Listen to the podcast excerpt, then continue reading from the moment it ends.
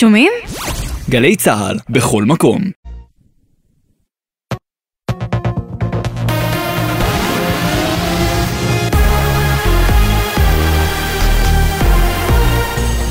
גלי צה"ל השעה שבע, ערב טוב באולפן מרים בלוך עם מה שקורה עכשיו.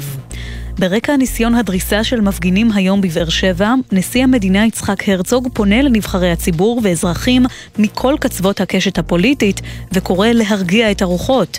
עם הפרטים, כתבנו המדיני יניר קוזין. ערכי מגילת העצמאות הם המצפן של מדינתנו, לא אתן לפגוע בהם. כך פתח הנשיא הרצוג את דבריו ברשתות החברתיות וכתב בימים האחרונים אני פועל ומקיים שיחות עם גורמים רבים ועושה הכל במטרה להביא לקיומו של דו-שיח מכובד ומכבד.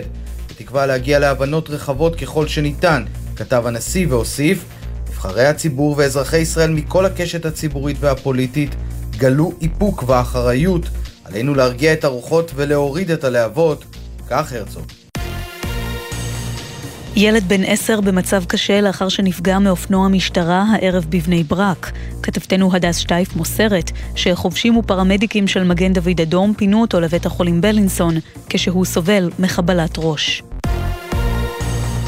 תקרית פליטת הכדור הקטלנית במשטרה הצבאית. הלוחם שפלט את הכדור מנשקו טוען כי לא שיחק בנשק, אלא ניסה לתפעל תקלה בטיחותית. עם הפרטים כתבנו הצבאי דורון קדוש. לוחם גדוד ארז במשטרה הצבאית שפלט כדור מנשקו של חברו לפני כשבוע והביא למותו של רב טוראי ברוך קוורטה, זיכרונו לברכה, שחזר בפני בית הדין את פרטי התקרית. לטענתו הוא לא שיחק בנשק, אלא האסון התרחש בזמן שניסה לתפעל תקלה בטיחותית בנשק, הוא נטל אחריות על המעשה וביקש להסיר את צו איסור הפרסום על פרטיו המזהים. בקרוב בית הדין הצבאי יכריע האם להאריך היום את מעצרו. ראש הממשלה בנימין נתניהו סייר בצפון וקיים הערכת מצב עם שר הביטחון יואב גלנט בפיקוד הצפון. נתניהו אמר בתום הסיור, האויב העיקרי שלנו הוא משטר הטרור באיראן וגרורותיו בסוריה ובלבנון. אנחנו נחושים uh, להיאבק בניסיונות של איראן לפתח ארסנל גרעיני, להיאבק בכל uh, ניסיון של איראן להתבסס מולנו בגבולנו הצפוני בסוריה, להיאבק בכל ניסיון של חיזבאללה לגלות תוקפנות נגדנו מלבנון. Uh, מי שצריך לקבל תזכורת לקווים האדומים שלנו, יקבל אותה. מדברי ראש הממשלה הביא כתבנו, הדר גיציס. שגריר איראן בבלגיה זומן לפני שעה קלה לבירור בבריסל, לאחר שמוקדם יותר היום גזר בית המשפט בטהרן עונש של כלא ומלקות על אזרח בלגי. האזרח, אוליבייר ון דה קסטל, נידון ל-40 שנה בכלא האיראני ול... ול-74 מלקות באשמת ריגול ושיתוף פעולה עם ארצות הברית, האשמות שוון דה קסטל מכחיש, ידיעה שהעבירה כתבת חדשות החוץ, שחר קנוטובסקי. ישיבת הסדר עבור נוער ליברלי חילוני. בבית הספר גימנסיה הרצליה מובילים בימים אלה מהלך של הקמת ישיבת הסדר חילונית בבית הספר. אנחנו מבקשים להקים מסלול הסדר וליצור שוויון בין הזרמים, לשון המכתב, שנשלח להורי התלמידים בשכבה המסיימת את התיכון בשנה הבאה. כתבתנו לענייני חינוך יובל מילר מציינת כי לדברי רכז השכבה, לא מעט הורים הצהירו כי ישתתפו בערב החשיפה של הרעיון שייערך בשבוע הבא. ומזג האוויר, הלילה בהיר עד מעונן חלקית, בעמקי הצפון צפויים ערפילים, מחר עלייה קלה נוספת בטמפרטורות. לעדכונים נוספים, חפשו את גלי צה"ל בטוויטר. אלה החדשות שעורך ערן קורץ, בצוות טלאור מאירסון ואורי ריב.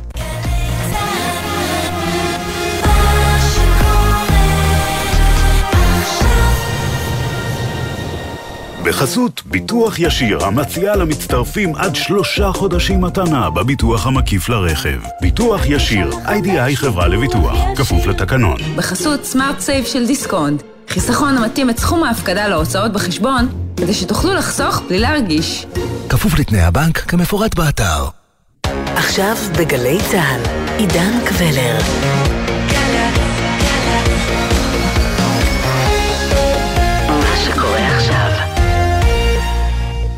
שלום לכם, אולפן 360 ביום, ההסכת היומי של גלי צה"ל. הזדמנות מעולה לחצי שעה של העמקה, כל יום בנושא אחד שמעסיק את כולנו מ-360 מעלות. כי ברוב שלטון והפעם, מה פשר הדרמה והטונים הגבוהים בין ראשי הרשויות המקומיות לקואליציה? מה הרתיח את ראשי הערים, ומה גרם להסבת הדיון לחילונים נגד חרדים ולהפך? מדוע חבר הכנסת משה גפני הבטיח לנקום ולבוא עם ראשי הערים החתומים על מכתב המחאה חשבון בקלפי? איך צורך ענייני של ראשי ערים לקבל מימון לרצונות הממשלה הופך לפתע לשיח שנתפס כאנטי-חרדי ובעצם מחטיא את המטרה. על המתח המתעצם בין השלטון המקומי בישראל לשלטון המרכזי במסע שלפנינו. אתה חי בסרט אמיתי על החיים, בשידור חי, מבוסס על אירועים אמיתיים אשר קרו במציאות לאור היום. ותחילה אלייך, יובל מילר, כתבתנו לענייני חינוך. על מה אנחנו מדברים? מדובר על מספר סעיפים בהסכמים הקואליציוניים הנוגעים לרשויות המקומיות. האחד, הרחבת חוק נהרי, לפיו הרשויות תחויבנה בתקצוב מוסדות נוספים, בלתי פורמליים ומפוקחים פחות. מה היה עד עכשיו? מה עומד לקרות? בעצם עד עכשיו סובסדו הלימודים במוסדות הלימוד הללו מכיתות א' ועד ט', וכעת הדרישה מהרשויות היא שהסבסוד יתחיל מכיתה א' וימשיך עד התיכון.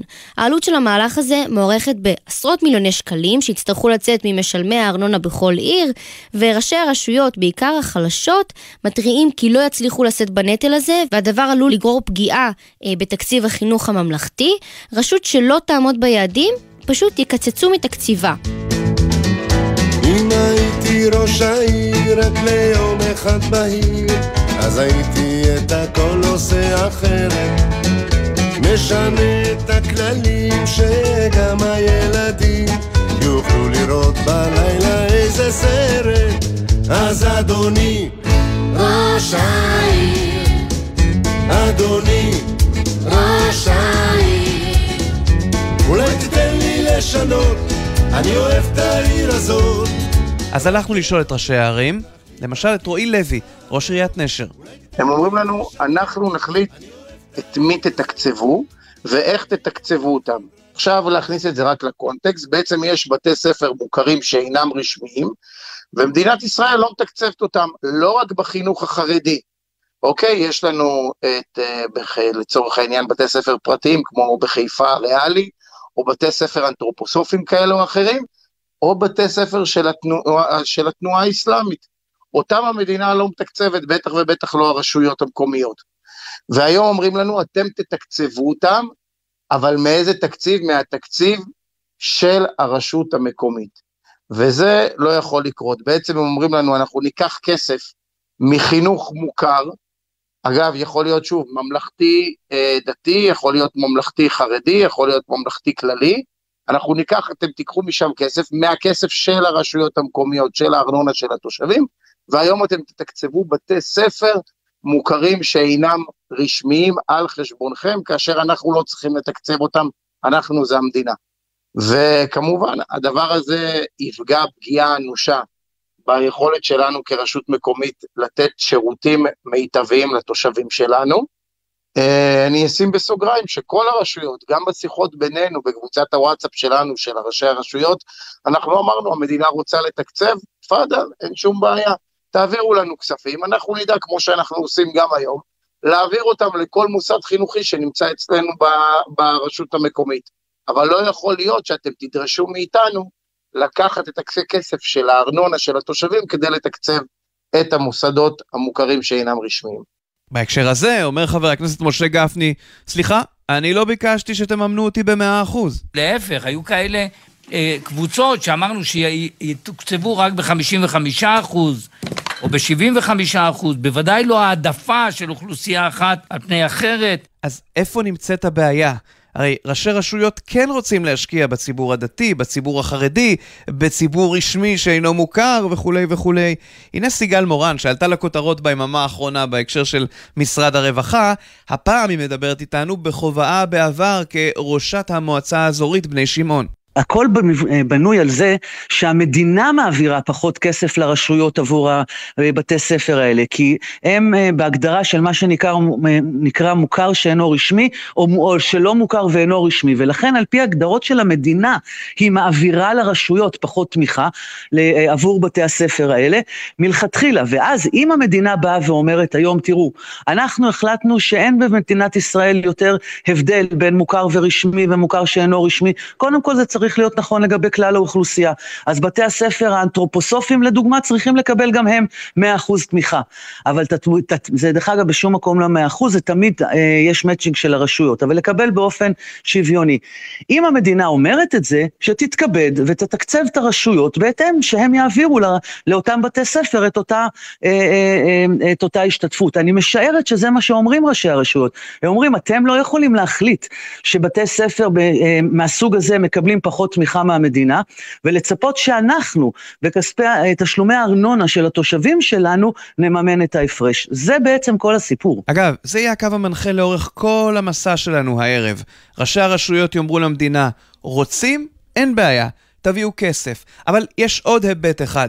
יובל מילר כתבתנו. סעיף נוסף מדבר על תעדוף בניית מוסדות לימוד לחברה החרדית. הרשויות הצהירו שלא יסכימו לכך ויעמדו על כך שהרשות היא זאת שתחליט מתי ואיפה לבנות מוסד בהתאם לצורכי העיר. אז בהקשר הזה, אומר חבר הכנסת משה גפני, זה הכרחי. הילדים החרדים סובלים עוד יותר מאחרים, אז מה הם רוצים? שמה? ש- שלא יבנו? חכו, ויש גם תיאורים מחמירי לב. בניינים מטים ליפול, ישנים, כל מיני אה, קרוונים, כולם יודעים את זה, זה לא דבר חדש. אז הם באים ואומרים שאנחנו לא נסכים שיבנו על חשבון התושבים. מה זה על חשבון התושבים? הילדים האלה הם לא התושבים שלכם, אתם לא צריכים לדאוג לכם, להם, אתם הייתם צריכים לברך אותנו על העניין. ועדיין, טוענים ראשי הרשויות, אנחנו יודעים הכי טוב מה קורה בשטח שלנו. אל תתערבו בהחלטות המקצועיות, גם בנושא הבינוי.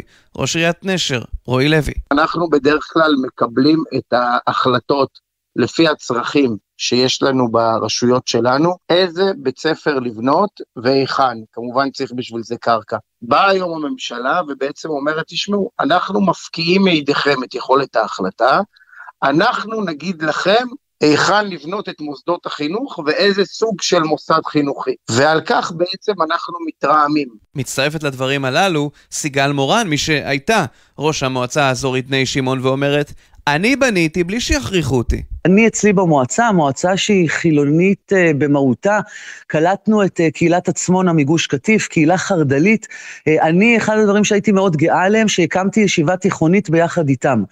רק צריך לדעת שביישוב בשומריה יש תלמוד תורה ובית ספר לבנות, ואנחנו תקצבנו אותם כמו שתקצבנו את בתי הספר האחרים, אבל צריך לדוגמה לדעת שאת הסיפור של תשלומי הורים. ברשות, מה שנקרא, בחינוך הממלכתי, המדינה מגדירה בדיוק כמה מותר לרשות לגבות, ו- וזה סכומים זעומים.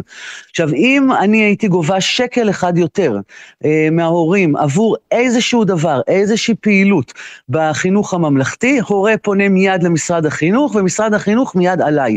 מאידך, בחינוך הדתי, אה, בח, ב, אה, בעיקר במוכשר, בבלתי, במוכר שאינו רשמי, אין שום פיקוח ושום בקרה ושום, אה, אה, בין, אני לא יודעת אפילו אם יש קריטריונים לכמה מותר אה, לגבות מהורים. רגע, זה לא נגמר בכך.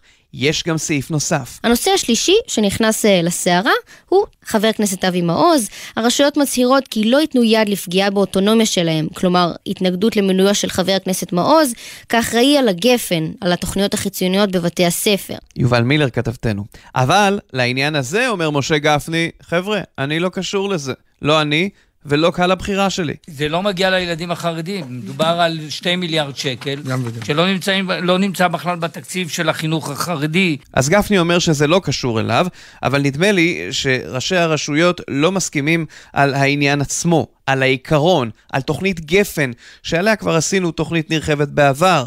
רועי לוי, ראש עיריית נשר, טוען שגם עניין גפן, אבל גם העניינים הנוספים, כולל פשוט פירוק אחד גדול. רוצים לקחת מהמנהלים של בתי הספר, שהם המומחים הגדולים ביותר לאוכלוסייה שיש להם, ואומרים להם, אנחנו נחליט עבורכם איזה תוכניות לימוד אתם תלמדו. יש כאן איזשהו תהליך התפרקות מאוד מאוד לא טוב של משרד החינוך, שזה משרד הכי חשוב ולדעתי בכל אופן במדינת ישראל. יש כאן תהליך של התפרקות שלו, מנסים לפרק אותו מהנכסים שלו. אגב, אני לא יודע איך הם רוצים לבנות כל כיתות לימוד אה, למגזרים נוספים, כאשר רק אצלנו במגזר הכללי חסרים כששת אלפים כיתות לימוד ברגע זה שאנחנו מדברים. משהו שם ומישהו שמה היה נמהר לדעתי, ופזיז מדי בהחלטות ובגביית המסמרות. אז שמתם לב שבחלק הזה, הראשון של התוכנית שלנו, הלכנו צעד צעד. טענה של ראשי הערים אל מול התגובה של גפני כמי שמייצג את הקואליציה ואת המגזר החרדי. אנחנו עשינו את זה יסודי. הפוליטיקאים מיהרו להתלהם, כמו למשל ינון אליהו מש"ס. אתה תראה את אותם ראשי רשויות שחתומים פה עוד פחות משנה שנת בחירות והם יבואו על ארבע לחרדים שיעזרו להם. הרי אנחנו יודעים איך זה הולך, הם באים ופתאום יגידו אנחנו דואגים בעיר שלנו לכל החרדים. כולם שוויוניים, כולם בסדר, זה בסדר. הם חושבים להשתמש בנו רק, תבין, אנחנו טובים להם בדפים האלה שאנחנו מכניסים לקלפי בפתקי הצבעה, שם אנחנו טובים להם. שמעתם את גפני מנסה לומר אני הולך לקיים מסיבת עיתונאים? אז הוא קיים מסיבת עיתונאים, ואנחנו מתנצלים מראש על איכות ההקלטה. שנותנים לנו סטירה כזאת מצלצלת, לא נגיש את הלחי השנייה. ומי שנמצא פה ונשאר חתום על מכתב כזה שהוא חמור מכל בחינה אפשרית, אנחנו נבוא איתו חשבון. אז גפני מבטיח לנקום בקלפי, יובל מילר כתבתנו, ראשי הערים לא נרתעים. אמש הגיבו במרכז השלטון המקומי לאיומים של גפני, והצהירו כי הם לא מתרגשים מאיומים כאלה, וממשיכים במאבק. הם אפילו שוקלים גם להחריף אותו. אבל יש מי שכן התרגש. הנה יאיר רביבו, ראש עיריית לוד, כך הוא נשמע הבוקר אצל יניר קוזין ואמיר בר שלום. המכתב עצמו הובן כמכתב מאוד מאוד אנטי, חרדי, סקטוריאלי, לא ניתן, לא נאפשר. אנחנו בקרב קבוצת ראשי ערים אמרנו, אפשר היה לעשות את, אותה, את אותו מכתב בלי לציין שכביכול עולה לכאורה, ובואו נשים את הדברים על כן, השולחן. אבל... חלק, חלק מראשי הערים הם גם כאלה שאולי מזוהים עם, ה, עם הממשלה היוצאת, ואז אומרים, רגע, זה הזמן לנגוח, אני לא מתכוון לנגוח, בטח לא את הממשלה שאני שותף לה, אני בכיר בליכוד, אני שותף, אני מסכים מאוד בדרך עם השותפים הקואליציוניים שלנו. אם אנשים אומרים לי שנפגעו ממכתב שלי, אז אני לא שם. במקום דרחוק, קרוב לכאן, אספנו את עצמנו, הבאנו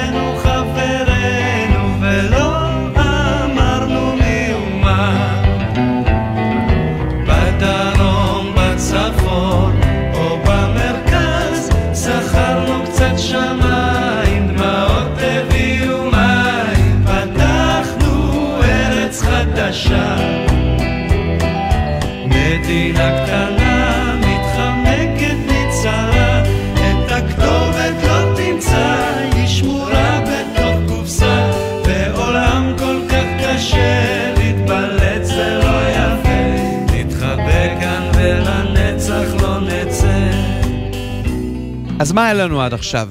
לקחנו את המכתב, פירקנו אותו לסעיפים, מכתב המחאה של הרשויות המקומיות, הבאנו את התגובה של משה גפני וגם קצת מינון אליהו מש"ס, וגם דיברנו על מי שמשך את ידו למין המכתב. אבל עכשיו מהאקטואלי, בואו נעבור למהותי. בואו נדבר לרגע על מהו השלטון המקומי ומהו השלטון המרכזי, הקשר ביניהם והמתח ביניהם. הפרופסור איתי בארי, מרצה בכיר במחלקה למינהל ומדיניות ציבורית בבית הספר למדעי המדינה באוניברסיטת חיפה, מרחיב.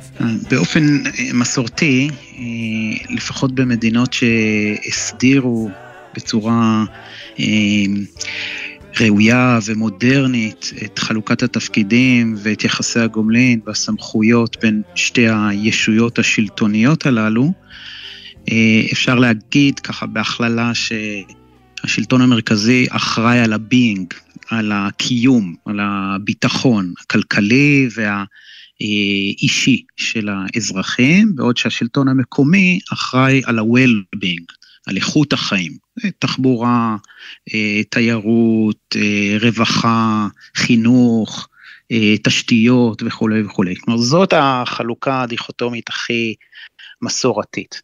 השלטון המקומי יש לו את הסמכות כשלטון לחוקק חוקי עזר עירוניים, לגבות מיסים, אה, לחולל מדיניות ציבורית, אבל לא במישור הלאומי, כלומר לא אל מול ישויות מדינתיות אה, אחרות. כל מה שקשור ליחסי חוץ, לדיפלומטיה, או לנושאים לאומיים כמו מקרו-כלכלה, כמו מטבע, וכמובן עניינים שקשורים לצבא, אה, וביטחון לאומי שמורים באופן מסורתי כבר למעשה עשרות ומאות שנים במדינות ותיקות, אלו שמורים לשלטון המרכזי. אז עכשיו בואו נרחיב מעט יותר על המתח בין המנגנונים הללו. פרופסור בארי. אנחנו בעצם רואים uh, תהליך, איזושהי דינמיקה מאוחרת, שאפיינה הרבה מאוד מדינות דמוקרטיות uh, לפני 30-40 שנה. אנחנו פשוט באיחור, אבל עוברים תהליך דומה, שבו השלטון המקומי זועק, דורש, וגם uh, מגיע להישגים ומקבל יותר ויותר סמכויות, אחריות ותקציב. זה דבר שאפיין הרבה מאוד uh, מדינות מערביות, שהכירו ביכולת, במסוגלות, בכישורים של השלטון המקומי לנהל את המרחב, לנהל את החיים האזרחיים. אה, בישראל התהליך הזה איחר להגיע, אה, בגלל עודף, הייתי אומר, ריכוזיות, הרבה מאוד אגו. אה, אנחנו יודעים שבישראל השלטון המרכזי מאופיין בהרבה מאוד ריכוזיות. ומה שבעצם קרה במשך הרבה מאוד עשורים, שהשלטון המקומי למד להסתגל לסיטואציה הזאת, הוא שרד והוא מצא לעצמו דרכים. אז השלטון המקומי אולי מצא דרכים, אבל עדיין יש בעיה אחת מאוד מאוד גדולה, חוסר היציבות. על הבעיה הזאת מצביע רועי לוי, ראש עיריית נשר. המתח הגדול ביותר שנבנה בשנים האחרונות בין השלטון המקומי למרכזי, זה בעצם חוסר היציבות בשלטון המרכזי. אני בדיוק חזרתי כרגע ממשלחת אה, רשמית הראשונה של בני נוער במדינת ישראל במרוקו. ונפגשתי שם עם אה, מספר ראשי ערים וראשי מחוזות. מה שקורה שם זה מדהים, במרוקו, כן? אני לא מדבר לא על הברית ולא על אירופה. אין כזה דבר תוכנית מקומית, מוניציפלית, שהיא לא פרוסה על פני חמש שנים. אין דבר כזה. כל תוכנית חייבת להיות עם תוכנית רב-שנתית לפחות לחמש שנים, וככה מתקצבים אותה.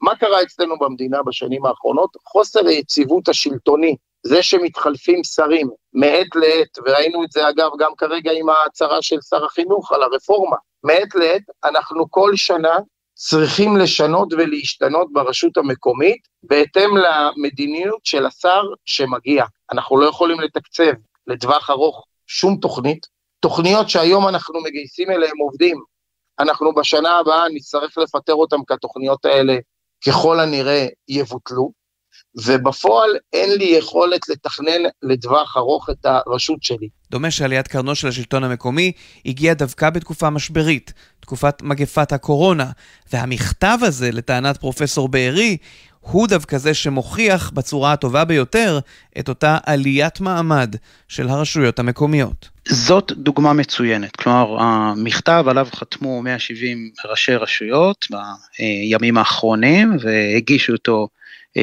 לראש הממשלה, היא דוגמה מצוינת לאירוע שלא היה מתחולל ולא התחולל בעצם בהיקף הזה, בעוצמה הזאת, בטונים האלה, לפני אה, משבר הקורונה. במשבר הקורונה השלטון המקומי קיבל רוח גבית, קיבל לגיטימציה, גם מהתקשורת הארצית, גם מהציבור, גם אה, אנשים בשלטון המרכזי, והוא הפעם אה, יוצא למלחמה. עכשיו, אה, בניגוד אולי למתקפות על המכתב הזה, הוא לא מבקש להסיר אחריות מהחינוך החרדי, הוא בסך הכל מבקש להשוות או לייצר איזשהו מתאם בין האחריות שמוטלת עליו, אומרים אוקיי, אתם רוצים שנתקצב את זה או ננהל את הסיפור הזה, בסדר גמור, רק תנו לנו את הסמכויות ותנו לנו את המשאבים לעשות את זה, אל תטילו עלינו אך ורק את ה... אה, אחריות. אז זו דוגמה למצב שבו באמת כמות מאוד מאוד גדולה, 170 אה, ראשי רשויות, אה, מה שעוד מפתיע שהם חותכות מגזרים או מפלגות או, או אידיאולוגיות או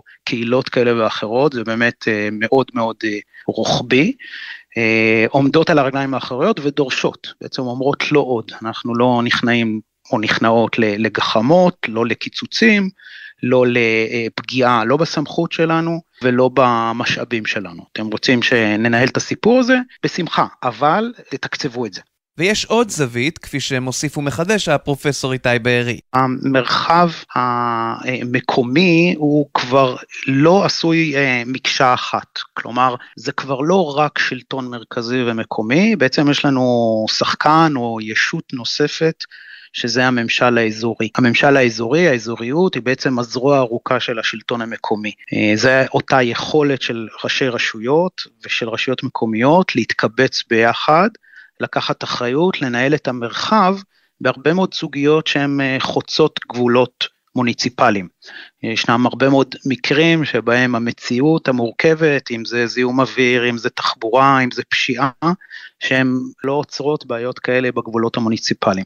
ולכן יש יותר ויותר מקום, אה, גם בעולם, גם במדינות ה-OCD וכמובן גם בישראל, אם כי תמיד מאוחר יותר, איחור של בין 10 ל-30 שנה, אה, ליותר ויותר אה, שותפויות, אם זה בצורת האשכולות, אם זה בצורות אחרות, אבל בעצם גם השלטון המקומי, הרשות המקומית, גם המדינה מכירות בכך שהרבה מאוד פעמים הרשות המקומית היא קטנה מדי והמדינה היא גדולה מדי בשביל לטפל בבעיית רוחב, ואז יש מקום אה, לאותן התאגדויות, והכוח האזורי, שהוא כלי בידי הרשות המקומית, כן, הממשל האזורי הוא לא גוף נבחר, אבל הוא כלי בידי ראשי רשויות לפעול באופן מרחבי, באופן אזורי, בשיתוף פעולה, בשביל לקדם את האינטרסים שלהם, של התושבים שלהם, של הקהילות שחיות באותם מרחבים.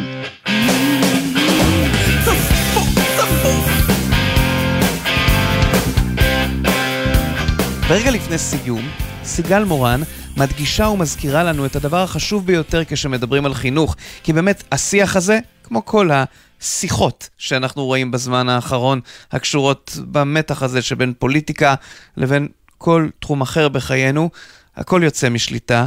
אז סיגל מורן אומרת לנו, כשמדברים על חינוך, הילדים של כולנו והתרבות שאנחנו מטמיעים בהם ניבטים לעיני כל. צריך לזכור שהילדים אה, צופים בנו, צופים בכולנו.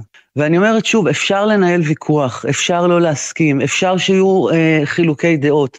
אסור, אסור לנהל את הדברים בצורה הזאת. ראשי ערים, זכותם וחובתם למחות בצורה מכובדת על דברים שהם חושבים שחשובים לאזרחים שלהם, לתושבים שלהם. בשביל זה התושבים שלהם בחרו אותם. צריך לזכור שבחירות לראשי ערים הן בחירות ישירות, להבדיל מהמדינה. החובה שלהם היא חובה ישירה כלפי התושבים.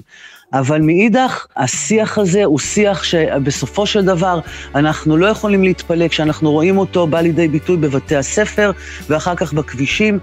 אני באמת לא יודעת אל מי אני מדברת, כי נשמע שאין מי שיקשיב, אבל אנחנו חייבים לקחת בחשבון שהדוגמה שאנחנו נותנים לדור הצעיר במדינה הזאת היא נוראית, והיא תתהפך עלינו, היא תתהפך על כולנו.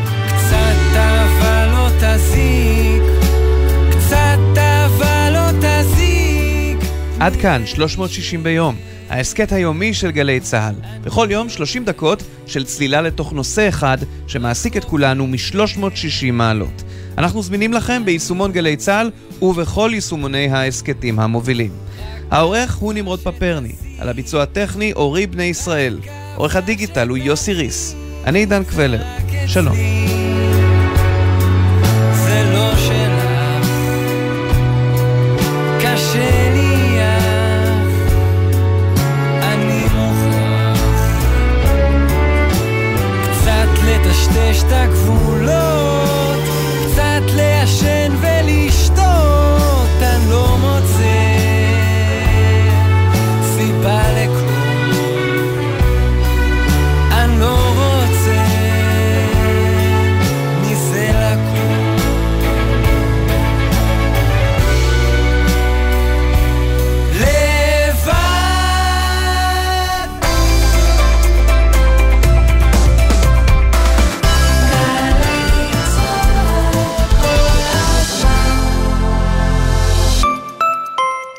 סמינר הקיבוצים מתחיל עכשיו.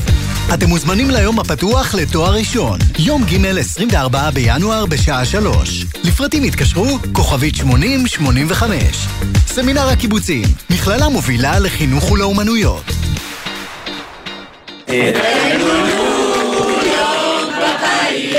רק במנוי פיס. בכל חודש 100 מנויים זוכים בטוח בחופשות זוגיות מהנות ומיוחדות בניו יורק ובברצלונה. כן, כן, בכל חודש. עוד אין לכם מינוי? להצטרפות כוכבית 3990 ובנקודות המכירה. מנוי פיס. המכירה אסורה למי שטרם מלאו לו 18. אזהרה, הימורים עלולים להיות ממכרים. הזכייה תלויה במזל בלבד, כפוף לתקנון. זכיות חייבות במס.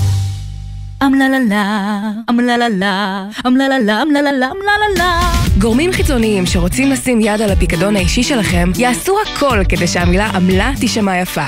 משוחררות, משוחררים, היו חכמים. אל תיתנו לגורמים חיצוניים פרטים אישיים שיאפשרו להם לעשות פעולות בשמכם. זה עלול לעלות לכם ביוקר. כספי הפיקדון האישי הם שלכם ובשבילכם. ממשו אותם בקלות ובנוחות, רק באתר האגף והקרן לחיילים משוחררים. המקפצה שלך לאזרחות שלום, כאן איתי הרמן. זה שאני יודע את כל שמות נשיאי ארצות הברית, למשל, עזר לי לקבל לא מעט משרות. לרעיונות העבודה שלכם, זה בוודאי יועיל פחות. אבל מה שתלמדו באתר קמפוס IL יכול להעניק לכם יתרון בכל ראיון. כי בקמפוס IL תמצאו קורסים חינם כמו כתיבת קורות חיים, יצירת פרופיל לינקדאין, אקסל למתקדמים ועוד רבים שישדרגו לכם את קורות החיים. קמפוס IL, בהובלת מערך הדיגיטל הלאומי והמועצה להשכלה גבוהה.